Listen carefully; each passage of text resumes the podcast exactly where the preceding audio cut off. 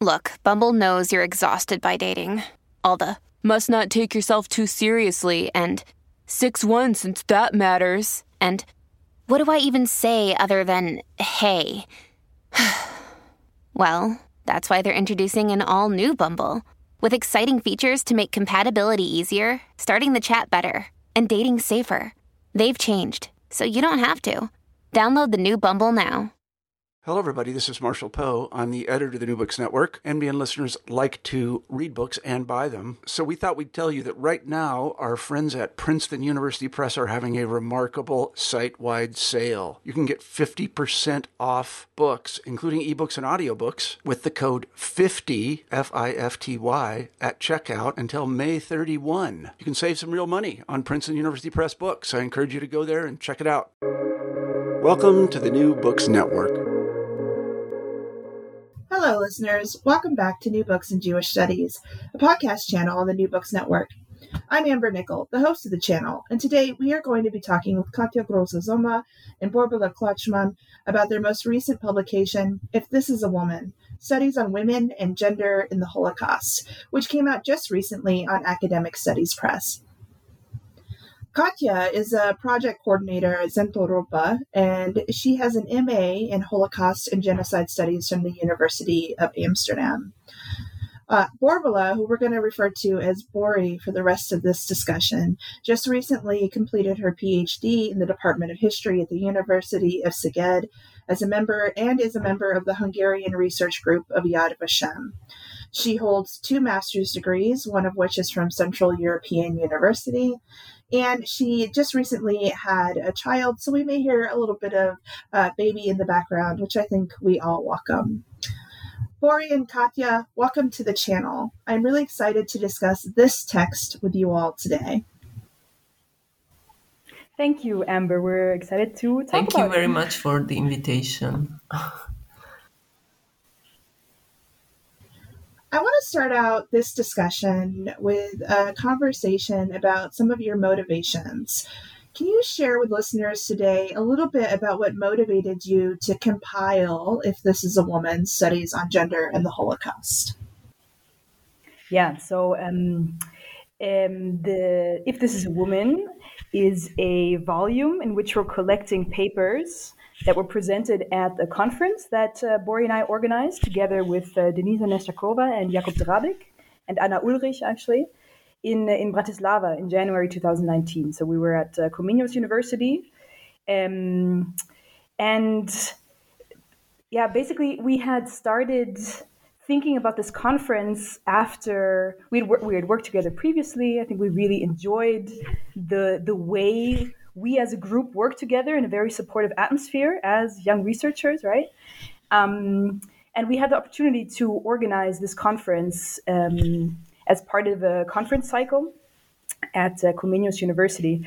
And uh, I guess we were coming, or at least I was coming from a little bit of a situation of frustration. Yeah? We were getting, uh, we were in contact with, say, more established, also often male, older researchers, and we were, we were just a little bit frustrated, you know, we were just kind of sick of not being seen so much. And we just got kind of, you know, productively angry slightly. And uh, we thought, okay, let's, let's do a conference together with a team that we really enjoy working at on a topic that we find really important. And, uh, and that's basically how we got to the topic of um, organizing a conference on, on women and gender in the Holocaust. Um, which is how we ended up organizing the, the conference. And, uh, and then we decided to um, publish a volume based off the contributions we had there. And, uh, and we were like especially, especially excited to bring together more like established researchers um, and really people who have shaped the field of gender and Holocaust and women in the Holocaust with with young researchers, with people who are doing their PhD. Some I think we have one um, one contribution in there from um, a woman who at that time was doing her master. So we really were interested in this mix of different uh, perspectives, of different stages, and of different topics. Mm, and also, if I may add, um, actually, I think the initial idea came from Denisa. Uh, she was the one who wanted to organize a conference on the gender perspective of the Holocaust and especially how women uh, perceived things differently during the Holocaust than men.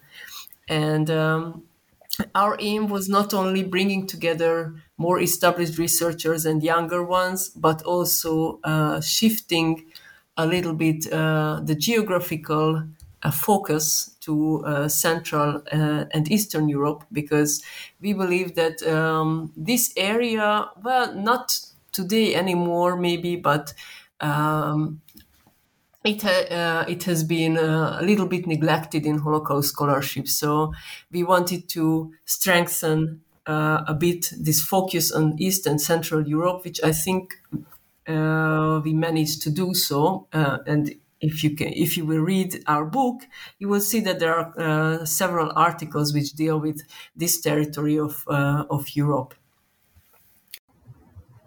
Yeah, certainly. I mean, um, as somebody who really enjoyed reading the text, I certainly saw this geographic spread with Central, um, particularly uh, emphasis on the Slovak lands, and then also towards Eastern Europe. So you have contributions about uh, Ukraine, for example. So I do see that you guys really put in the effort to have that geographic spread.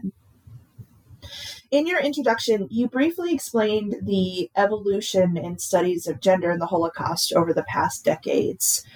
Uh, the first chapter by uh, Dalia Ofer certainly adds to this. Would you mind telling us a little bit more about how the study of gender and the Holocaust has evolved over the past couple decades or so? Um, yes. Um, uh, I believe that gender as a research, both as a research method and as a topic, appeared uh, first in the 1980s in Holocaust studies and uh, the first major scholars who were dealing with this topic were, for instance, Joan Ringelheim, um, who, as we mentioned in uh, the introduction of our volume, she was basically accused of appropriating the Holocaust uh, to satisfy her feminist goals. Um, and later on uh, came Zoe Waxman, Dalia Ofer, uh, Rochelle Saidel, etc. Uh, many um, big names in uh, in the field today, and we are, we are of course trying to add um, new names to the to this uh, important list.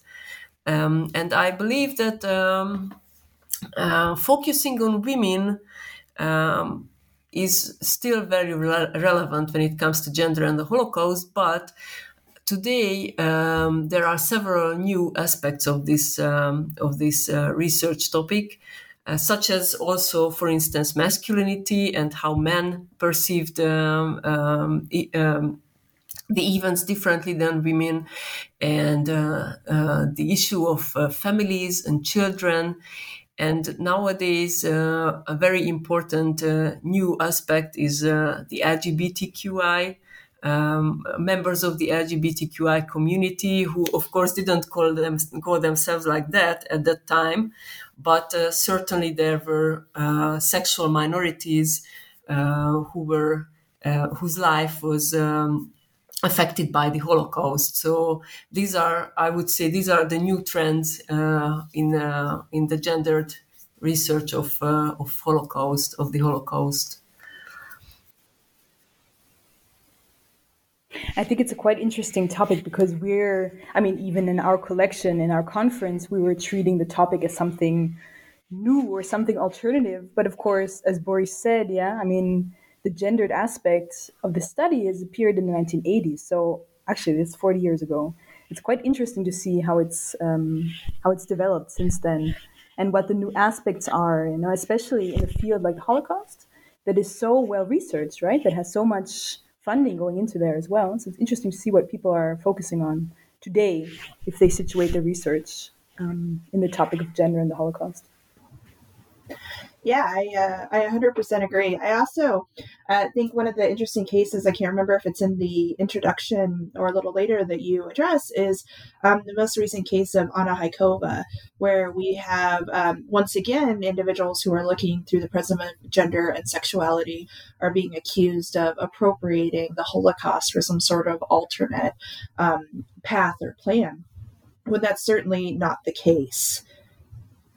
Uh, I know it's self evident to many of us, certainly the three of us here in this virtual room. However, would you take a minute to remind readers and listeners why it's so important for us to study the Holocaust via the lens of gender and its many intersectionalities?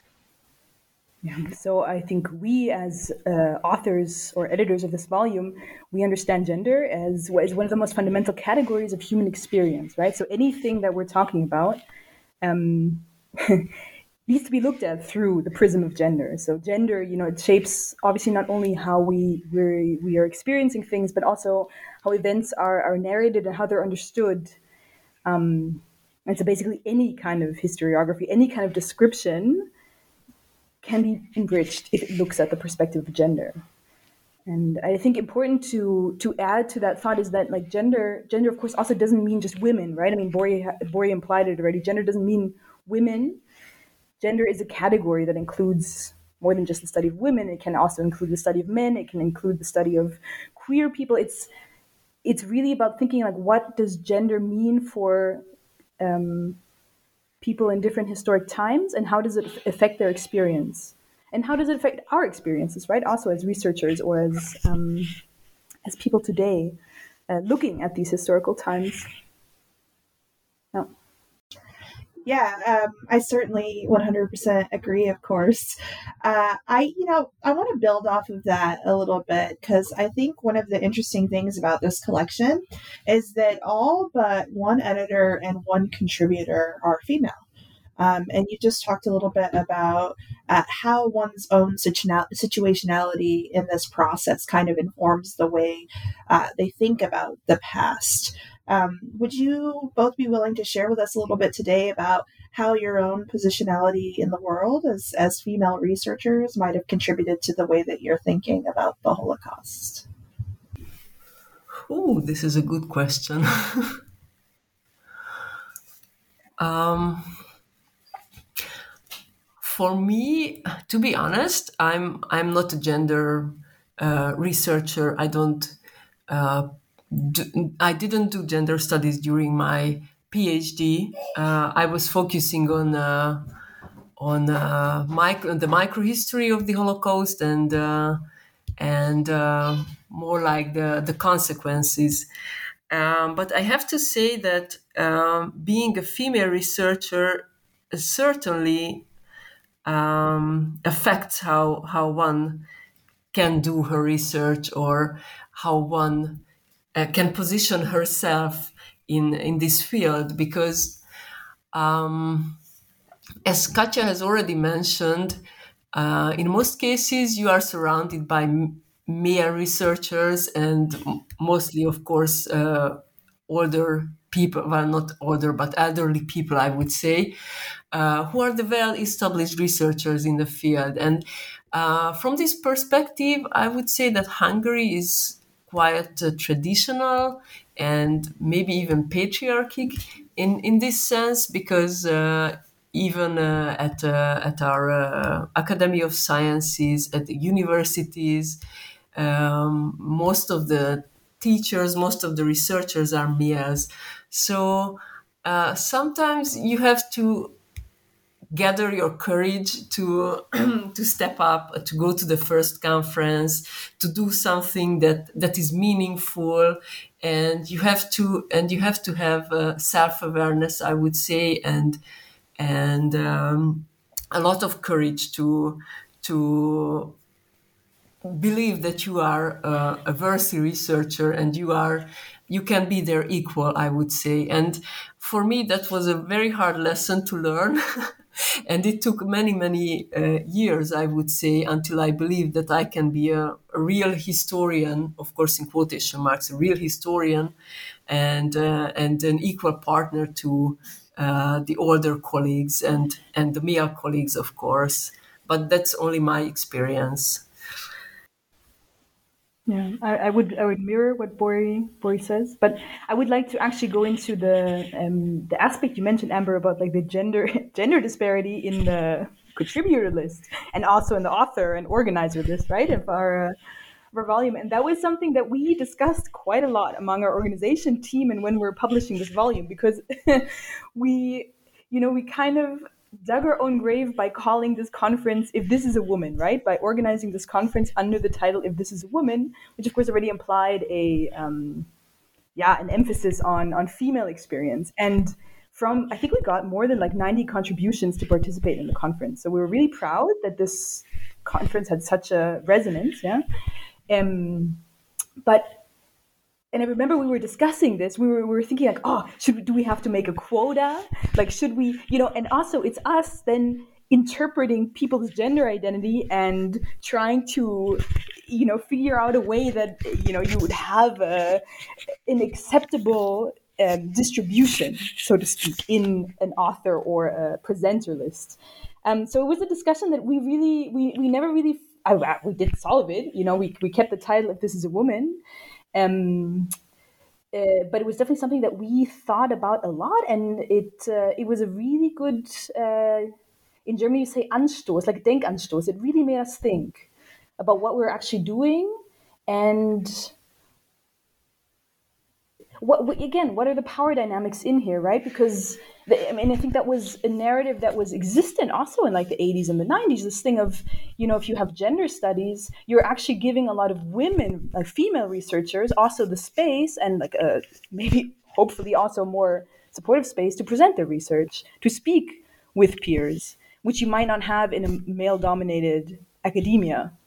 Um, um, so it was something that we, we you know we were we didn't want to have a all female conference but we certainly wanted to say okay we really want this to be a space where especially younger women get to present their research um, in a supportive environment. Um, so that was a so thank you for pointing that out. That was it touched on a spot that i think we're still at, we're still thinking about when uh, when we talk about this book when we talk about our work. Yeah yeah, thank you. Thank you both for answering that and also for just kind of being so open uh, about an experience that I think a lot of us uh, women in academia feel and experience and never quite get past. Um, so thank you for doing that both in the introduction to this text as well as, as here in this discussion today while we've started talking about some of these contributions, I kind of want to turn the direction there.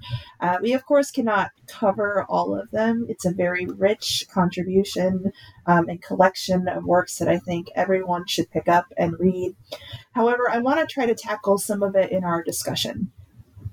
The first collection, uh, first section of the collection addresses theoretical approaches to gender and women in the study of the Holocaust. We very briefly addressed Ofer's contributions uh, earlier. What else might readers find in this section? So there's an article by Natalia Aleksiun. She's a quite well-known uh, Holocaust researcher, and she's writing about the so-called familial turn in Holocaust scholarship, which means um, shifting the focus onto uh, gendered social organization of the family. And of course, this was a very significant um, category in defining many women's and men's experiences during the Holocaust, and of course, children's as well. So, uh, this is an important um, aspect of uh, uh, the gender gendered uh, uh, examination of the Holocaust.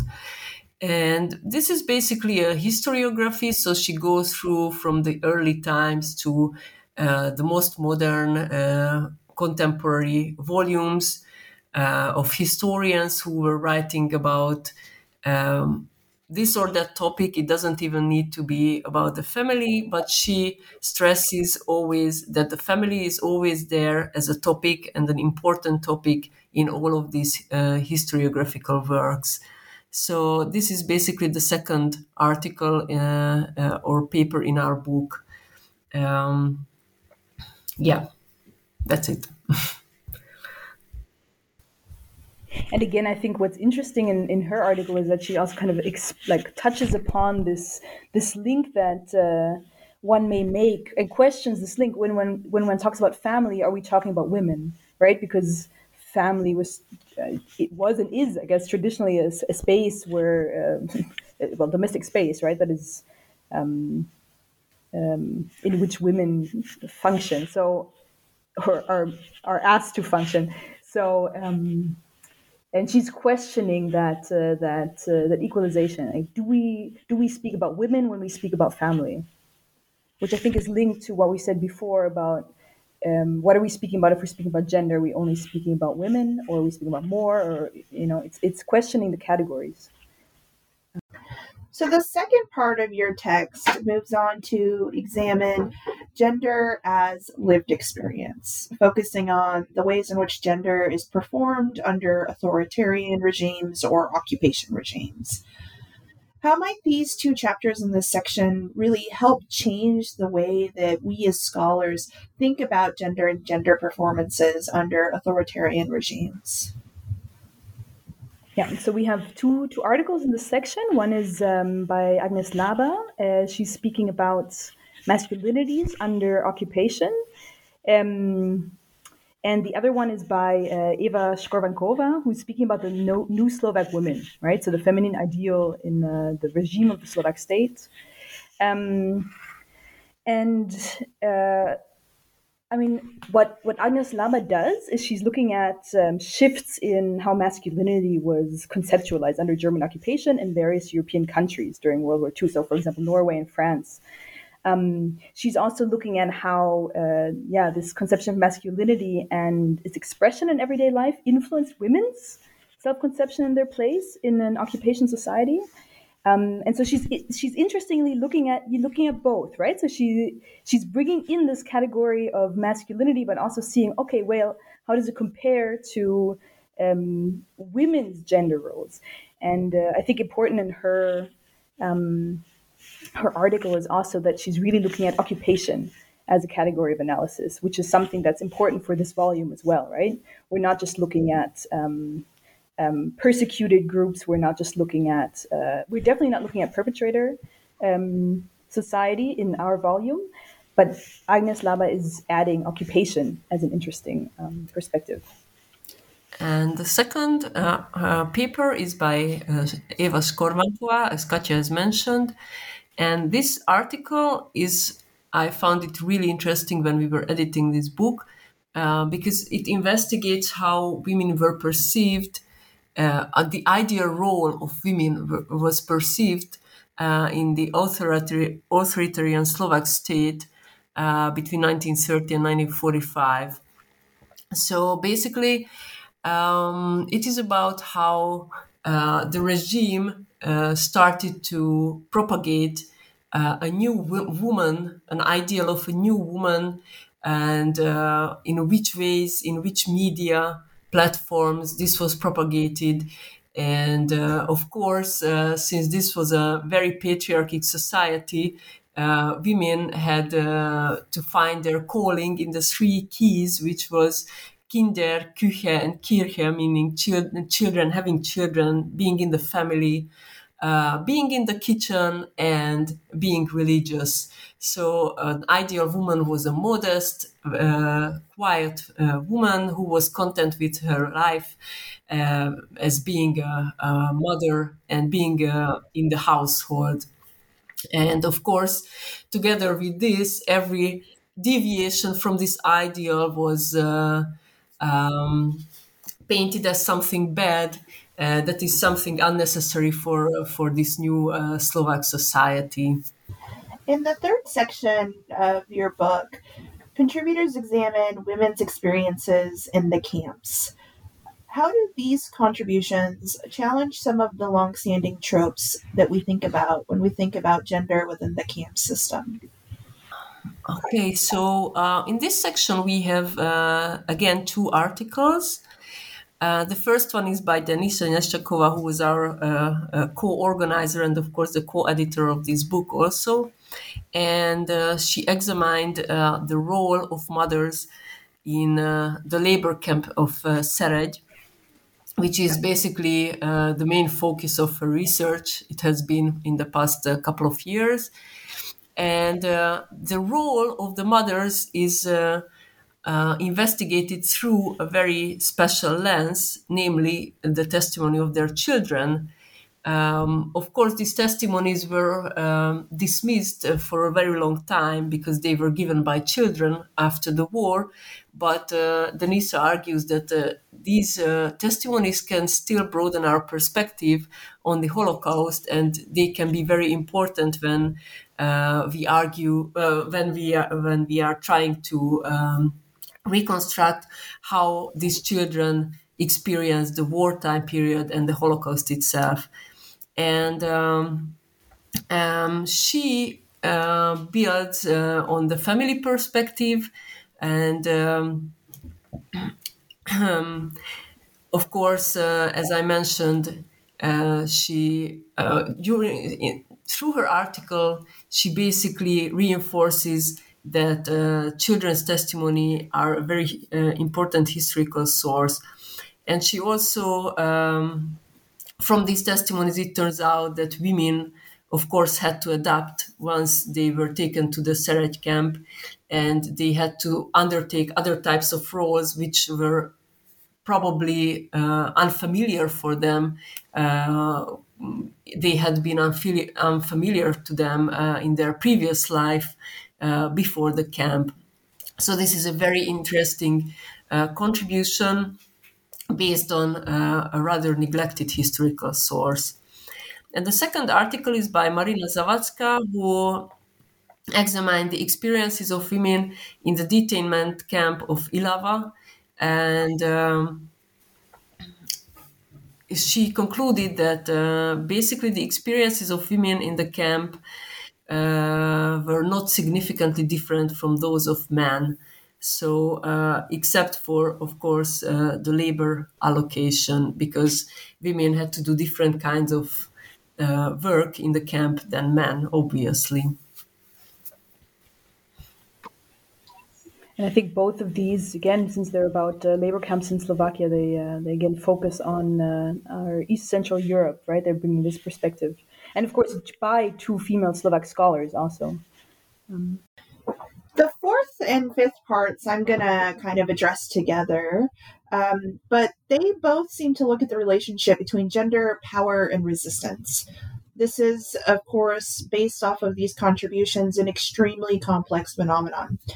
Um, however, could you offer listeners some generalizations about power structures and gender during the Holocaust? Yeah, so I think a question that all of these authors are, are looking at is um, is basically the question of how much you, know, you were mentioning it, Amber. How much power did women have um, during this time? And we're speaking these contributions are speaking about women um, as uh, members of resistance organizations um, in occupied Poland. They're speaking of women as members of the Jewish councils in occupied Netherlands and occupied France. Um, they're speaking of non Jewish women um, who are involved in the rescue of Jewish children in occupied Poland.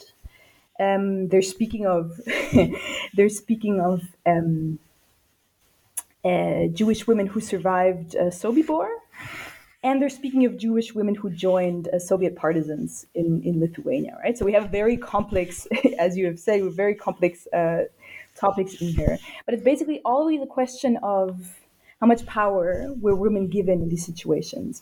And linked to that is a question of uh, to what extent was this new situation under in wartime under occupation or in camps um, or in resistance activities in which way did this constitute a um, a break or continuation of pre-war gender roles, right? So what are the what are the new spaces of action that opened up for women, and how did they how did they use these spaces of action? You know, I think that's basically the analytical category that can bind all of these um, articles together.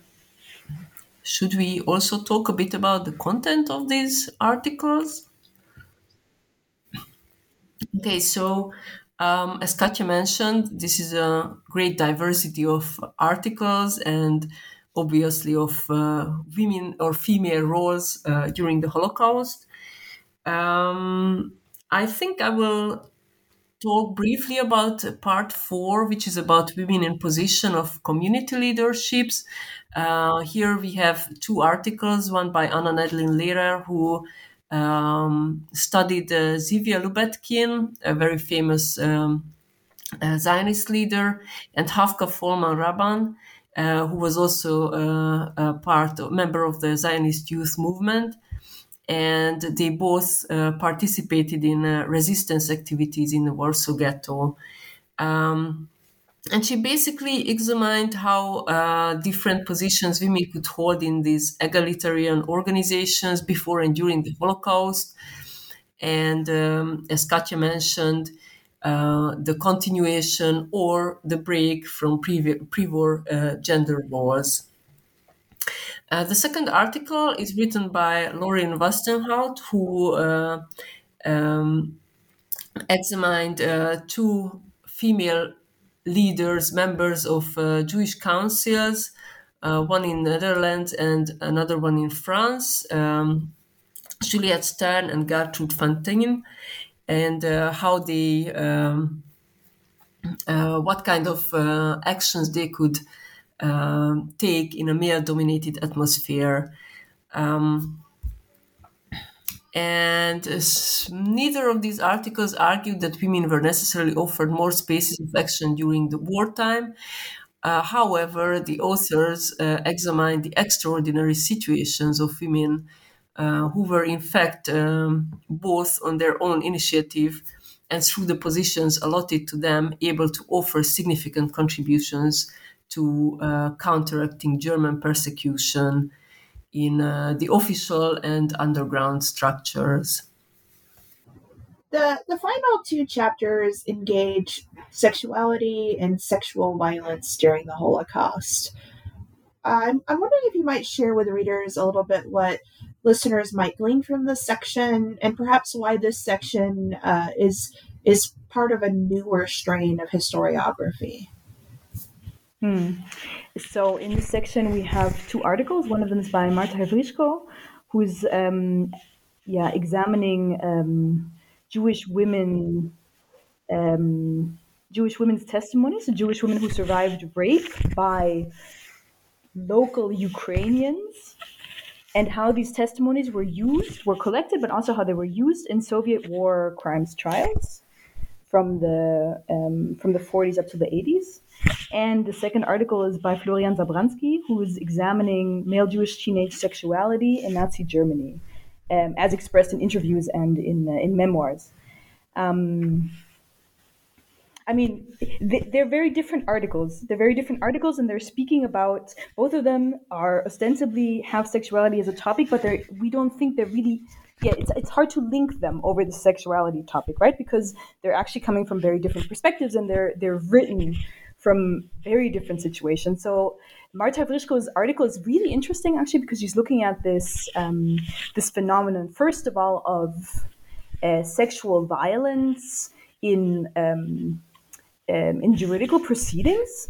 Um, so first of all, how how is this even spoken about? Right? How is this um, mentioned? How is this asked for by the, um, the prosecutors who were doing this research on on war crimes, but she's also just looking at how were these testimonies used um, in the whole complex of Soviet war crimes. It's a it's a it's a fascinating article actually, and it's it's a very new. I think she's doing very very new research.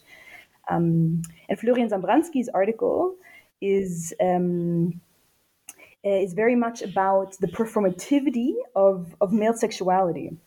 Um, and he's linking this this um, idea of male sexuality with uh, yeah, with with expressions of youth and, and questions of belonging and identity, um, the way these these men are uh, are talking about it.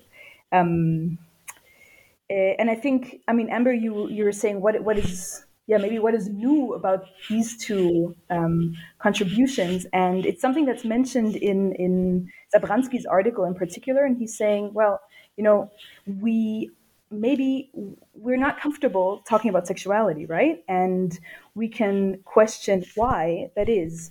And he's it, it's it's it's a fascinating article also because he's he's um, mentioning a, uh, I think, an interaction he had, the, the author had uh, with a professor of his, who said something like, "Oh, people don't want to interviewees don't want to speak about sexuality, right?" So we're ready. We're we're we're handling a, tab- a taboo here, or a supposed taboo, um, both maybe for the researchers working on this topic, but also for their so-called historical subjects. And that's something that's also coming up in, in Marta Havryshko's article, right? She's saying, she, she's basically saying, well, you know, sexuality wasn't really, and definitely not sexually, sexual violence, wasn't really talked about that much. Um, so where can we trace it um, in these in these testimonies that were collected by these uh, um, these war crime units, um, and where is it actually very explicitly mentioned, and why is it explicitly mentioned? If I may add one more thing, um, just to be very current, uh, there is a tragic context of Marta's research because she's Ukrainian, and we know that the war is going on in Ukraine, and right now she's very, very active, um, holding lectures and giving talks about her research um, and uh, how it can be compared to what is going on today in Ukraine. So this, I, I had to mention this. I'm sorry because this is, I think, very important, uh, also from the perspective of our book. Yeah, and of course we, you know, we wrote our book. I think we finalized the manuscript in 2020. So we were, we were in the first wave of, co- of the Corona pandemic lockdowns in in Europe when we were finalizing this and um, and so it's so interesting of course again also to see these articles and then okay especially marta's um, in light of what's happened now since february it's it's it's crazy it's it's, it's fascinating to see what how one interp- can interpret um, let's say the overarching framework that one you know posits to write to write or to publish these books in differently depending on the situation Certainly, and thank you for mentioning that, Ori. I would have actually said something had you not, um, because unfortunately, we are seeing once again mass rape becoming part of um, of wartime violence, and so it, Marta's work has become extremely uh, relevant for all the reasons that most of us don't want our research to become relevant. Um, so I I kind of I've been staring at the cover of this book this entire time that we've been talking, um, and also the entire time that I was reading this book. And I was wondering if you can tell me a little bit about the women on the cover. Yes, this is actually um, a good question because I also have the book here in, in my hand. And this picture was chosen by Denisa, um, especially because she was basically the in quotation marks, the mother of this conference. And uh, the conference took place in Slovakia. She's a Slovak. So um, she chose this picture because the women in the picture are Slovaks. And in the first uh, page, you can see, uh, you can read uh, the description of the photograph, which I am going to do so now. So these women are the Hönig sisters uh, from Prešov and the picture was taken in 1941 and uh, the sisters are Yolana, Re- Regina or Regina, Magda, Anna, Ilona, and um, Irena. And uh, Yolana was in Auschwitz for three years and she survived. Regina was deported in uh, 1944 and she unfortunately perished. Magda was among the first deportees to Auschwitz in 1942 Anna uh, was hiding near Prešov, but later on she was uh, deported and she also died. Ilona uh, was hiding with Anna, and unfortunately, she was also murdered. And Irena was deported to Auschwitz in 1942. And this is a photo from uh, from the Yad Vashem photo archives. Thank you. Um, the the contributions individually to this text are all well thought out, well written, um, and when taken together, they offer a very clear view of the current literature on gender and the Holocaust. This collection will certainly prompt further research on this topic, um, as it's already got my intellectual juices flowing. One of the many perks of editing a collection is that you become familiar with the developing landscape of a particular topic.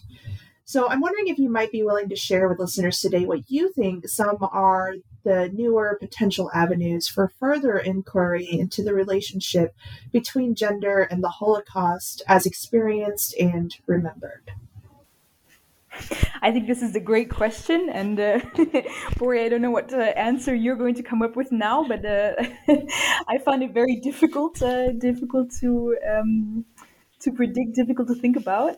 Um, I, think that the male experiences will be focused on more. I think this is something that like goes into you know first we say okay we're gonna work out the female experiences more, and then we and then at one point it will go into the male male experiences and we'll have a very you know analytic uh, framework of of many different aspects um, but I'm, I'm excited to see what people are doing like um, obviously not everyone um, who was at the conference or presented at the conference published in our volume and I know we have there are some people who now you know finish their PhD and uh, really excited to see what they're what they're going to get up get up to doing. Yeah. Um, I also believe that uh, the LGBTQ or sexual minorities is a very, let's say, fashionable topic when it comes to gender and the Holocaust. So uh, there's a lot of research going on in this area. And I would say what uh, Natalia Aleksiun was working on um, or, or, writing on the family uh, as a unit and uh, the, the role of family and the fate of family members. This is also, I think, um, um, it's it will it will get more um, uh, research, I believe. And one more thing, which I don't think we addressed in this book, but I think is important, um, is uh, the role of um, uh, female perpetrators.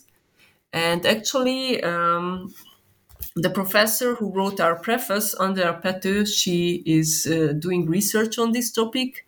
Uh, she already she has already published a volume about uh, this topic in I think it's also in English, but uh, definitely in Hungarian. Uh, she was uh, examining the role of female perpetrators in the Hungarian Arrow Cross movement, which was an anti-Semitic extremist party so I think this this is also um, an important aspect of of the gender and the Holocaust. Yeah, I uh, 100% agree. It's such, um, you know, you you mentioned throughout the text, and the contributors mentioned throughout the text that this is something that really sparked in the 1980s. Um, but even though it's, you know, 40 years old, it's still relatively underdeveloped. So there are so many different avenues one can take for research. Um, so I hope that listeners pick up a copy of this, uh, take a look at these contributions, and perhaps it uh, makes them think of some other questions that they might have of the relationship between gender and the Holocaust. We've taken up a lot of your time today. So I want to wrap up our interview with my kind of traditional closing question on New Books Network, and that's what are both of you working on or up to now? okay, I'll say I'm uh, in a uh, um, full-time non-academic job and trying to find a balance between um, working on academic content and making that content, I think, accessible to to a broader public and relevant to a broader public and relevant to contemporary um, societal issues that we're talking about, and um, um, and I think an interview like this. Um, hosted by you, Amber, that um, speaks about a very, I mean, academic publication. I hope that that could also be a, a, a contribution because you know this work is valuable if we can question its relevance to to our lives today and our society today, and if it can make us, you know, critically reflect on what we're what we're doing, what we're living, what we're um, perpetuating. I, on the other hand, as you mentioned, have a baby. So right now I'm a full time mom. Uh, I finished my PhD last year, so um, my baby was born just one month later, and I thought that okay, I'm going to take this one year off, and then from September, hopefully, I will start a postdoc. Uh, so right now I'm just sitting at home and dealing with some earlier publications that I have to edit or uh, send back to the editors. Um, plus, I'm working on a book right now, but this is a secret, so don't tell it to anyone. It's going to be published published in Hungarian, so unfortunately, it's not for the uh, um, uh, Western or European or uh, American market. But uh, I, I believe it's a very it, it will be a very important contribution because we don't really have um, popular history volume about the Holocaust in Hungary. Uh, not written by a Hungarian historian, at least, and I don't even know about uh, anyone else who has ever written a popular history book about the Holocaust in Hungary. So this is a um, a void that I'm t- trying to fill right now. so this is what I'm working on that sounds amazing because it's certainly, I think, something given the current politics in Hungary uh, that they need a popular history of the Holocaust. Um, so thank you for doing that. And it's never just hanging out with your children. It's that's hard work in its own its own right. Um, and of course, uh, I thank you again for reminding us, Katja, how important it is that we make our research and make academia um, accessible and to make it have relevance. Uh, otherwise, we're just in a room having a conversation with one another, and that doesn't get much done. So, I want to thank you both now for joining us on New Books in Jewish Studies. Thank you very much for inviting us. Yeah, thank you so much, Amber. Thanks for the listeners out today out there today if today's discussion really piqued your interest you can pick up a copy of if this is a woman studies on women and gender in the holocaust directly from academic studies press or you can order a copy from your local bookstore